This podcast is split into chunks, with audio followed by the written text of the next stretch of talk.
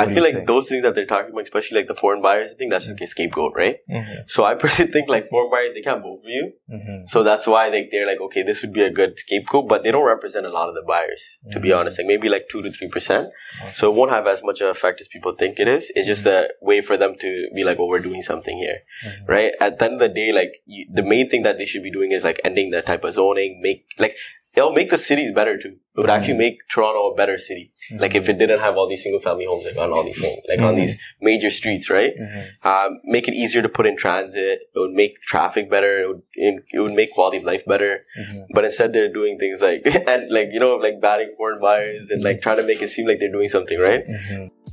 Welcome back to Beyond Culture, with a podcast that attempts to bridge the gap between culture and politics. I'm your co-host Abel, in this episode, we talk to Nero Navee, who is a real estate agent based here in Ontario. We discussed uh, the origin of the housing crisis in Ontario, what government can do to help solve the crisis, and the problem with exclusionary zoning laws. We also touched on how Nero Navee got involved in real estate and his advice for young people who are trying to get into the housing market. Take a listen. Nero, thank you for coming here on Beyond Culture. Thank you for sitting with us and giving us your time.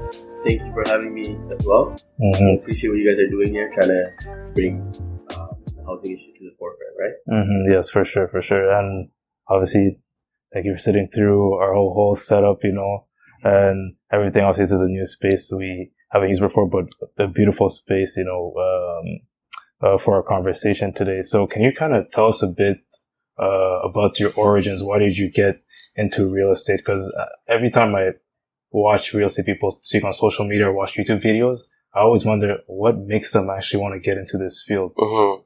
So to give you a bit of background, like um, initially, obviously nobody grows up wanting to go into real estate, right? Mm. so uh, I when I first wanted to uh, went into uh, university, I went into business economics, mm-hmm. and when I was there, I still wasn't sure like what I really wanted to do. Mm-hmm. Um, but like I, I really liked economics and like business, and so I was like, okay, let me go into banking, like let me go into finance, right? So and then I went kind of like financial economics. So I ended up after I finished school, I went to Scotiabank. I was working as a financial advisor for a bit. I was working downtown. I realized, you know, I like what I'm doing. I like that I'm helping customers, but it felt kind of restricted. Mm-hmm with Scotiabank because it's like you kind of have to listen to what the bank is telling you to do, right? You mm-hmm. can't give the people the best advice mm-hmm. because you can only give them Scotiabank products. Mm-hmm. So then I was like, what, what can I do where it's like I can actually help people, like, you know, with their financial goals and everything and be honest and be like, this is not the best product for you. This is a better product. Mm-hmm. This is how you can make money and this is how you can kind of like make your, uh, get to your financial goals. And I was like, if I get to real estate, housing is such a huge part of your financial like profile, right? It's probably the biggest purchase you'll ever make. So with that, I can also help people with other type of finance products, like even like investing in like equities or um, even like saving up or in like even long term financial goals, right? So mm-hmm. even investing in homes and everything. Mm-hmm. So that's what kind of got me into it. Or it kind of has to be scary going from having like a full time job yeah. and then becoming it an entrepreneur. Scary, yeah. So tell me a bit about taking that leap so it was, it was definitely really scary. Yeah. Um, so for me, it's like I tried to save up a little bit of money. Honestly, it wasn't enough. Mm-hmm. So while I was waiting, like for the first, I think it was first eight months, I didn't have like a paycheck. Oh. So those eight months were kind of hard, and I'm like, shit, am I doing like, what am I doing here, right? Mm-hmm. And it's like you're spending day in and day out working, but you don't see the paycheck. So kind of like, honestly, I was living at home at the time, so it wasn't mm-hmm. that too bad. Where it's like I don't have a place to live or anything. Yeah. Uh, and obviously, my parents were really supportive too. Mm-hmm. So it was scary, but as soon as they saw like my first sale, it was like kind of like a roller coaster from there. And it's like once I got the experience from that, it made it easier to, you know, uh, help like other people as well, and then started mm-hmm. picking up. Okay, so you're going from the financial side, going into the real estate side. How much education did you have to, you know, get when you did that transition? Because that's this is this they're, yeah. kind of in the same cohort, but it's a different. It's different, field. yeah. When I was working at Scotia, I was working on some mortgages as well, so I kind of had an understanding about that. Mm-hmm. But it was honestly a huge gap um, in terms of education and the way the real estate system is set up, especially for agents, is not the best. To be honest, sh- like when especially when I was doing it, I think it's changed a little bit. Now you have to go through college. Yeah. Mm-hmm. Before it was just like an online course that I would do, mm-hmm. um, and that course didn't really teach you much, right? Like it was basically like how to write the forms and everything, but it's like it doesn't tell you how to get clients, how to like actually talk to them about it. Like honestly, like ninety five percent of things you have to know, you don't learn. Yeah. So with that, once I first started during the first like eight months, that's how I really started to like pick up. Like I started to learn. I would talk to other agents. I would go see homes. I would work with clients, and then as the transactions happen, that's when I would learn a lot. To be honest, like through experience. Okay. Like I was telling you earlier too, right? Experience is the best teacher. So Mm-hmm. Yeah, for sure. Exactly. And what's sort of uh, skills that you think uh, you needed to be a good real estate agent that you didn't have prior to actually getting that experience? Um, in terms of skills that I didn't have prior, Mm. like I think a big skill is being a people person, but I did kind of have that initially. Mhm. Uh, but going to real estate made it like full force. Another thing is just being able to um, like negotiate with other agents, negotiate down like a price if you want it for your clients, Mm-hmm. and just looking out for the best interest as well. In terms of skills, like I would say like um, like honestly doing presentations, like talking to mm-hmm. people was a huge skill that I had to learn. Mm-hmm. Like you wouldn't believe in high school, I was so scared of presenting or like I would hate presentations and I would, that would be my worst like enemy. so what I did is actually I started emceeing as well. So during those eight months, like I was trying to make money as well, but also mm-hmm. a way to kind of help me. So I would MC at events like birthdays and everything, and it was kind of like if I'm talking in front of like hundred people, it feels way less scary, right? So that kind of helped me with that as well. But I think that's a huge skill, like just being able to talk to people, right? hundred percent. Because I sometimes I watch those real estate videos where Yeah. you have the real estate guys show you the mansions and all. Yeah, yeah. I don't know. I find those videos interesting, and I just I'm like, these people are really good in front of camera for some reason. I'm like, oh, is this part of the course when you become a real estate agent, or is this just that this new age of real estate agents are kind of getting more into this media thing? Yeah, I actually was like, so uh, when I first started, like obviously I didn't have as much business or whatever. Mm. So what I did is like, I'm like, how could I get to people like and actually tell them who I am without Mm. like, you know, like doing the old way of like door knocking or like, cause I hate people that door knock and come to me. It's like, I'm just at my house, like, what are you doing here? Right? or like even like flyers, like who really reads those, right? Mhm. So I, one advantage I had is I'm young. So I'm like, I know how social media works. Yeah, All those years of Snapchat kind of came in handy, right? But, that and um, so I was like, that's my advantage over the older realtors that have all the business. So this is Mhm. where I can kind of come in and like take their business a little bit, right? mhm. So that's why I started making those videos. So I actually started making these videos called Real Talks, where I'll talk about Mhm. like different investing topics and try to help people with that. Mhm. And then people loved it. So because of that, it kind of led to more business, right? hmm And and then that directly transitions to that Yahoo feature where they talk about you're Yeah. one of the you know top ten guys To follow on social media, Yeah, to yeah. follow on social media, especially in 2021. Yeah. Tell me a bit about that feature and how that came to be and how that personally felt for you. So when they reached out to me, like I felt like really good because I was like, that was my goal, right? Like I wanted to use social media to uh, target. So when they felt that I would be a good candidate for that, I was like, honestly, it's uh, like it feels like so fulfilling because it's like I was working towards this. And with real estate, and I guess a lot of things in life, right? Like you work towards something, and it's like you don't really see the like the benefits from it for like a long time. Yeah. So that happening within like a year or two for me was like a pretty big thing. It felt really good, hmm and it felt like validation, you know. yeah, no, for sure. So now let's transition a bit to one of the main, uh, let's say, uh, issues that's going to come in this provincial election is obviously going to be housing, you know, Mhm. affordable housing Mhm. and, and all these things. I just I was, I was curious as to what did you see like in terms of housing trends that happened, you know, during the pandemic, you know, what, what happened to the housing market during the pandemic, especially when we're talking about, you know, GTA area Mhm. where we're pretty, where we pretty much are. And then, you know, what are your predictions, especially for this year, 2022? Um, so during the pandemic, I'm sure you guys already know, but the housing market like went on fire. Um, it's something that nobody expected. So if anybody told you that, yeah, I expected this, they're lying to you, right? Like literally no one, like Yeah. no economist, nobody had expected that, right? Mhm. But afterward, it made a lot of sense. Like obviously, when you look at it, like after everything. Mhm. So during the pandemic, what happened was obviously we went into lockdown. Mhm. Um, and when we went to lockdown, people were at home most of the time, and they're like, "Wait, this is not, I don't even like this house." it's like they don't even they don't even they didn't even see the house. They're working all the time, right? And then they're like, when they're spending all their time at home, so there was a lot more transactions happening. Yeah. Um, and then with the pandemic, you couldn't really like, there wasn't uh, a lot of inventory. A lot of people didn't want to sell their home Mhm. uh, because like they didn't want random people coming through Mhm. because of obviously COVID and everything, right? Mhm. So since there was no inventory, a lot of younger buyers were trying to get into the market. A lot of first-time home buyers are trying to get into the housing market, Mhm.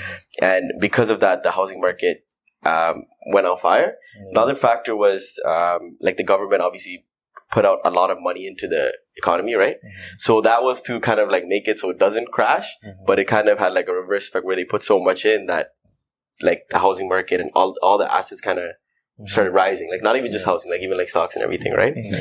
Um, it's because the dollar kind of got like undervalued because Yeah. they're just pumping money out, right? Yeah. No. So now, like, fast forward to like the pandemic kind of ending, as in like lockdowns and everything, all the restrictions. The government isn't putting out as much money, and interest rates that got lowered. Oh yeah, that's another thing. They lowered interest rates like crazy during the pandemic, Mhm. like the lowest ever, Mhm. which made the so e- like made it easier for people to buy, right? So they Mhm. increased the demand a lot. Mhm. So now, the, over the last few months, it started to steadily go up, and Mhm. with that, we're seeing the demand obviously drop um, we're seeing like pretty big drops based on those areas that went up during the pandemic. Mhm. Um, a big factor during the pandemic was that a lot of people they were working from home, so they didn't have to be in the city. So a lot of outer areas were like booming. So places like like Brock, I don't know if you heard of Brock, like Beaverton.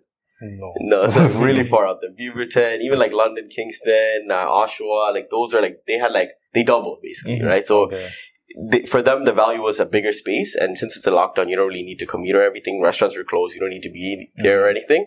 So even during that time, I was telling people, I'm like, this is probably a short term thing. And you should Mhm. probably be wary of that and buy when, like, condos, like, were so easy to buy at the time. Mhm. No one was Oh, looking at condos.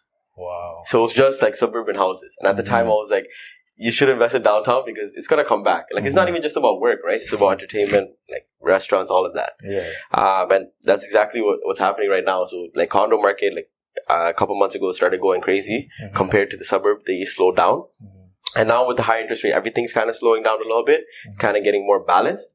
Um, but they're still like much higher than they were pre-pandemic. Yeah. So still like double digit growth, Mhm. but it's kind of balancing it out a bit more, which is good for buyers too, right? So Mhm. going forward, I think it's going to become more balanced. So it, it kind of get closer to where it was pre-pandemic, but obviously it's still like it's still going to be much higher. Mhm. Uh, but it'll be in a more balanced market Oh, okay. okay. because of interest rates Mhm. going up too. Yeah. Could you talk to us a little bit about like uh, we've been hearing that there's a supply issue uh, in regards to housing and that uh, we're not building as many houses Mhm. and people like there are there's a lot of demand for not that much supply. Mhm. and also right now as you talked a little bit about the interest rates going up i suppose the cost of building houses is also going to increase. So that that's like going to affect the market as well. So uh, what's your outlook on that like on the supply issue and also like the interest rates going up and how it's going to affect the market Yeah, so interest rates going up obviously is going to affect it because at the bottom line, your monthly payments will go up, right? Mhm. Um, because of that, like the home prices can't go that high because you can't like no one can afford a five thousand dollar month payment, right? So something that was like like three thousand or whatever would go up. So because of that, the actual home price will go down. Um, we're already seeing that happening like from February to April. February was kind of the peak. Mhm. Um, since then, after they raised the rates, it started to go down a bit. In terms of supply, so honestly, Canada gets a lot of immigration too, right? So we're getting like uh, 400,000 uh, new people every year. So we do need a, a lot more housing. I think we, in Ontario, for example, we built like 70,000 homes, Mhm. um, if I'm not mistaken. The only issue is, is that the homes that we're building, they're either like condos or they're building like huge homes like far away. Okay. So I personally think this is just my theory, but I think what they need to do is they need to end like there's a there's a type of zoning that we have here in Toronto, which is like really dumb, but it's seventy percent of like um like Toronto has this it's called like we like yellow belt zoning. So it's like you can only build single family homes. Mm. So it doesn't make sense to build single family homes right beside subway stations, for Mhm. example, right? Like Mhm. so what we're getting is we're getting mansions beside like subway stations where people could actually like like I don't know if you you, you said you uh, been to Montreal a few times, right? yes So you would see those three, four floor Mhm. multiplexes. We need more of those yeah to ha- make housing better, right? Like we need more of those near transit. We need to end that zoning where it's like kind of excluding people Mhm. and then making people like live farther away Mhm. and then increases traffic and everything. Where if we make it more dense, Mhm. and I'm not talking about like high rise towers because that's kind of like too much as well. It's like more medium density. Like we need like three to four floor type of homes, which will actually like even more townhouses, more like more uh, mixed type of housing that will help Mhm. people, right? Like Mhm. and I think one of the during the election, the NDP actually just promised today that they're going to be releasing a plan where they're going to try to end exclusionary zoning, which would be huge. Mhm. But I hope they win though. like if they do Yeah. come out with something like that, but that's the hard part, right? Like Yeah. they have the good policies, but it's hard getting them to into Mhm. office. Mhm. Yeah, and yeah, like a lot of people have been talking about how you know just uh, allowing people to you know transform their houses into Mhm. uh, duplexes and Mhm. you know Triplexes, yeah. triplexes that would really have a, Yeah. a really I think would have a huge, huge uh, effect yeah. and uh, sometimes it's not you know that obvious but uh, i feel like um, you know like it, this has also been an issue in the us in Mhm. many cities like Mhm. seattle and Mhm. whatnot where they have this single family zoning type of type of thing and uh, you know uh, i believe there are some uh, initiatives coming from the federal government you Mhm. know uh, they've been promising that uh, for p- provinces because i believe that's uh, provincial jurisdiction Mhm, for it is. provinces that uh, try to end those type of zoning they would get more money to yeah, to build those houses so uh, i hope that we'll see some progress there yeah. but I also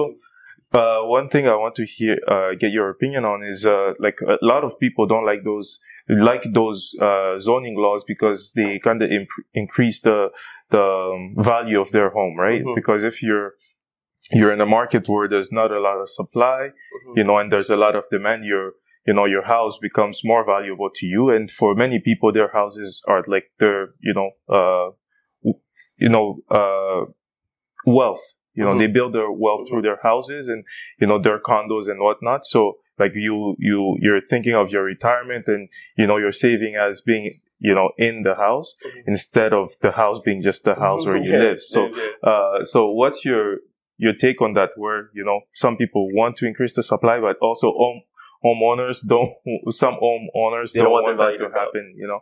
Yeah, and I think that's a huge issue in Toronto as well. It's called like um, like NIMBYism. So Mhm. it's like not in my backyard. I don't know if you've heard of that. Yeah. But basically, like in Toronto, it's huge because it's like they want like they don't want like even like multiplexes near them or like they just want their single family neighborhood. Mhm. They don't want their values to drop because obviously they're saving up for retirement and everything. But it's like we got to look at the bigger picture, right? This is not actually supposed to be an investment, right? Mhm. Um, it should be a place like everybody should have a place to live Mhm. initially, and then after that, if there is um like place for investment, that would be where it's like you can get cash flow, like Mhm. monthly cash flow, instead of looking for the appreciation aspect, of it, Mhm. right? So there is opportunity for that where it's like you can own like a few type of multiplexes, and then you get that monthly cash flow without expecting that appreciation. So that happens like all over the world. Mhm. Uh, but here it's like we've become so addicted to that appreciation where it's like kind of getting ridiculous. Like where can it go from here, right? Like it's like you're buying a home for two million or one million. It's like you expect it to go like three. Like who can afford these homes, right? Um, but I personally think like that's what should end. Like people like saying like you know I don't want this type of zoning. Mhm. I think you should let the free market kind of decide that. So end that type of zoning. See if people do want to build their homes in those areas, Mhm. and if they do, then that's their choice, right? Yeah. Yeah. And the people that don't want it, you can stay in your single family home, right? Mhm. You don't have to change it. Yeah, and you know it's understandable that this is becoming an election issue because I was just It's looking. huge. I was looking at the report Yeah. from uh, the housing task force, and it talked about how the past ten years housing prices have tri- almost tripled, right? And then Mhm. you look at the rise of income; it hasn't. The Yeah. income is not catching up to the At all, housing prices, right? And then so one thing the Doug the government is trying to tackle is you know foreign ownership, Mhm. vac- uh, vacant uh, vacant homes. So by raising those taxes, they think that could help solve the issue. Another thing they're talking about is cutting the red the red tape for you know developer Building. developers. Yeah. So when you look at let's say those three things, do you think that could help fix the affordability issue or? I feel like think? those things that they're talking about, especially like the foreign buyers, I think that's just a scapegoat, right? Mhm. So I personally think like foreign buyers, they can't vote for you. Mhm. So that's why like they're like, okay, this would be a good scapegoat, but they don't represent a lot of the buyers, to be Mhm. honest. Like maybe like two to three percent.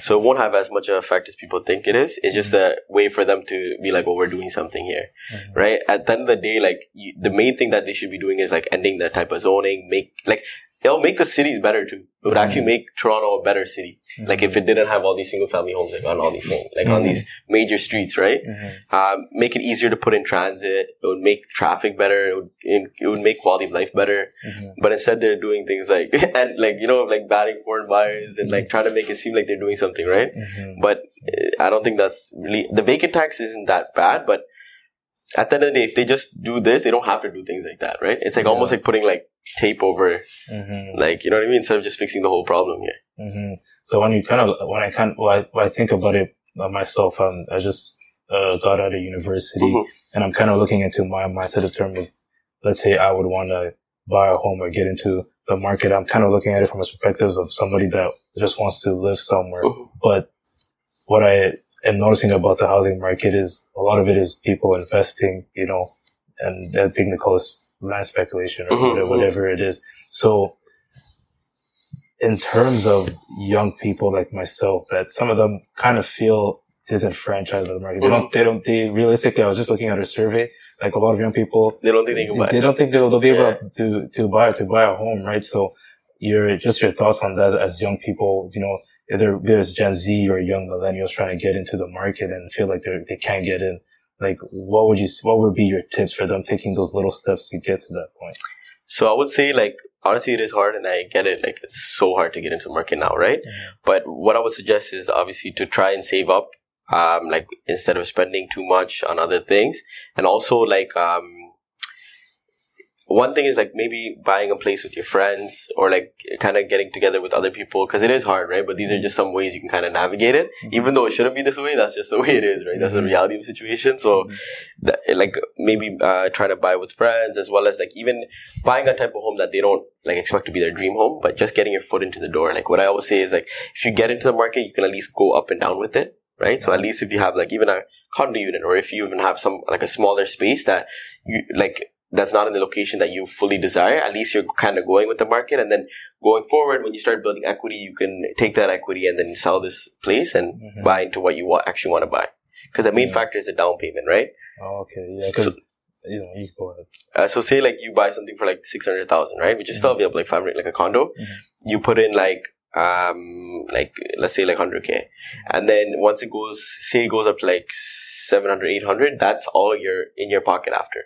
And then now you have hundred fifty, or now you have two hundred k to put into another house. Mm, okay, I see. Yeah, because I was um, I was thinking about it also um, in terms of just asking you like when the clients I guess you're working with, do most people are they looking to invest? You know, when they buy a home, or are they looking to live in that home? Like, what is because you kind of you you mentioned one thing which is a co-ownership, which is Mhm. it is interesting to me because you know traditionally that's not. I don't. It seems like that's not really how people buy homes, but a lot of a lot of young millennials are. We have to they, they, they have to do that. So how does that ch- change from what traditionally used to happen in the market? So traditionally, obviously, they, it would be much easier for them to buy it on their own, right? Yeah. So now what's happening is we're getting a lot of people getting their parents' help or they're getting like their friends' help or even just borrowing money to try and get into the market. Mhm. Um, so what's changed is like obviously when you do it like that, it's like say you don't like living with the person or whatever, it's more of an investment thing yeah. at that point, right? Yeah. And that's where it kind of gets like, it's like you have to either live somewhere else. So my thing is, is like you need a place to live anyways. So Mhm. if you can kind of save up while you're living at home or thing, and then instead of renting, you can just kind of put that into your mortgage type of thing, right? So Mhm. any way to kind of do that. Also, a lot of a lot of parents do have homes, so obviously, like I think it's like 60, 70, 68 percent of Canadians do own homes. So even if parents can help their uh, like um, I guess kids out, I think an average Canadian like they they give seventy thousand dollars to their kids for buying a home. So a lot of Mhm. people don't have the opportunity, but the ones that do should take advantage of that. Because I've had some clients say, "Well, I don't want to ask my parents." It's like, like You well. could pay them back, like Yeah. talk to them, right? It's Yeah. embarrassing or what, like, Yeah. but you might as well because you know what I mean. Mhm. Like they'll be happy, you'll be happy too, like two, three years. hmm And one thing I hear a lot about is obviously credit score. Yeah. A lot of young people, people have an idea about it. People kind of don't get the full picture of how credit score could impact uh, home ownership. Can you just give us a, a brief outlook at to what your credit score is? Why is it why is it important to have a good credit score? So credit score is honestly important not just for buying home, but for a lot of things. Even renting home, Mhm. they look at your credit score.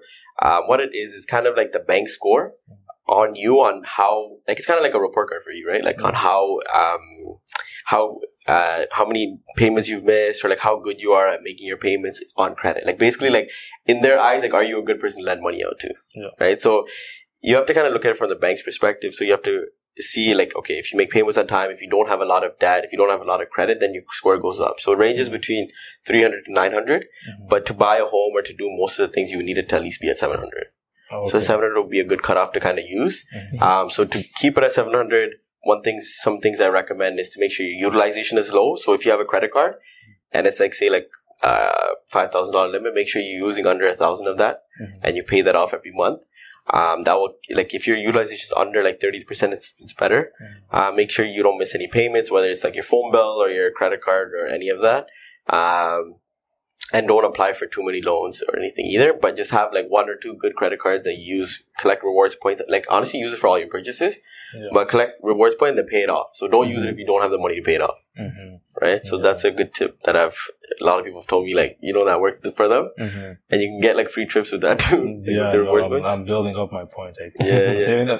But sometimes, you know, yeah, I want to go watch a movie. Yeah, So yeah. I use a bit of points for that. Is it scene points? yeah, yeah, yeah, yeah. uh, but uh, what I like about you as well is that you you you I've, I've heard you talk a bit about the sustainability within real Mhm. estate, and I know you have the tree planting project. Can you Mhm. talk to us a bit about that, and uh, what would you like to see in terms of sustainability in real estate?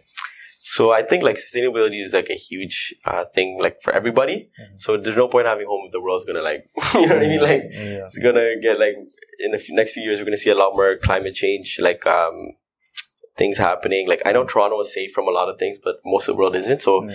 whether it's like floods or whether it's like um like rising temperatures Mm, yeah. there's so many factors that are going to be happening to the world Mhm. so i think like everybody has a key part to play in sustainability so for me, it's like uh, while I was doing real estate, I'm like, this is a way for me to kind of give back. Where it's like every time I I help somebody buy or sell a home, I plant hundred trees, Mhm. um, so that way I can look back and be like, wow, like I actually planted like thousands of trees. Like, Mhm. it's like at least I try to do something to kind of combat this. Mhm. And um, I think personally though, like I think more new developers should get into sustainable projects as well, making sure Mhm. people like are like net zero. So basically, don't put out carbon when they have their home, uh, and it gets recycled.